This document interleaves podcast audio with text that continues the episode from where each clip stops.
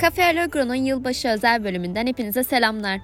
2020 bildiğiniz gibi pandemi, depremler, yangınlar, felaketler derken pek çok şeyi etkilediği gibi müzik dünyasını da bir hayli etkiledi.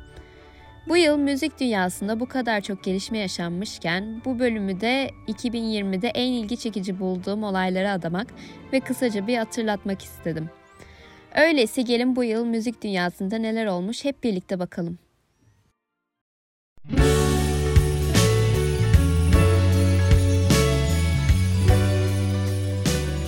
Hepimizin bildiği gibi bu yıl başından beri yakamızı bırakmayan Covid-19 salgını tüm dünyayı etkisi altına aldı ve bundan müzik sektörü de nasibini aldı. Müzisyenlerin en zorlandığı konu bütün konserlerin iptal edilmesi oldu.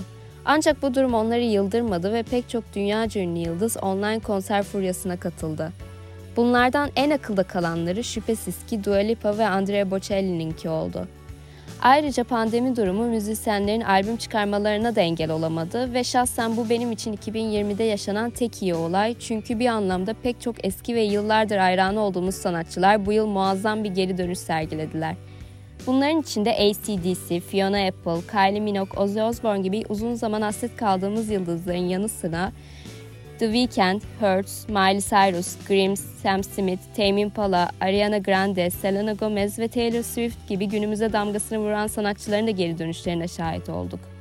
Hatta Taylor bu yıl arka arkaya iki albüm çıkararak hepimize yuh dedirtti. Tabi konu Taylor'dan açılmışken ünlü yıldızlar bu yıla sadece müzikleriyle değil politika ile olan ilgileriyle de damga vurdular. Neyden mi bahsediyorum? Elbette ki Biden ve Trump arasında geçen çekişmeli Amerika seçimlerinden. Taylor, Selena ve pek çok ünlü yıldız Biden'ın tarafını tutarak kampanyaları oldukça büyük bir destek sağladılar. Tabi Taylor'ın içinde bulunduğu haberler bununla da sınırlı değil. Scooter Braun'un eski albümlerinin haklarını satması ve Kanye West ile olan telefon görüşmesinin sızması gibi haberlerle de gündemden düşmedi. Bu arada eski sanatçıların dönüşü hiç de yeni sanatçıları gölgelemedi. Cardi B'nin Megan Thee Stallion ile çıkardığı WAP ve Koreli kız grubu Blackpink'in How You Like That şarkıları radyolardan düşmedi. Bunun yanı sıra genç şarkıcı Billie Eilish'in ilk albümü ona 5 Grammy kazandırdı. Anlayacağınız müzik dünyası da tıpkı 2020 gibi oldukça tempoluydu. Ve programımızın ve de yılın sonuna geldik.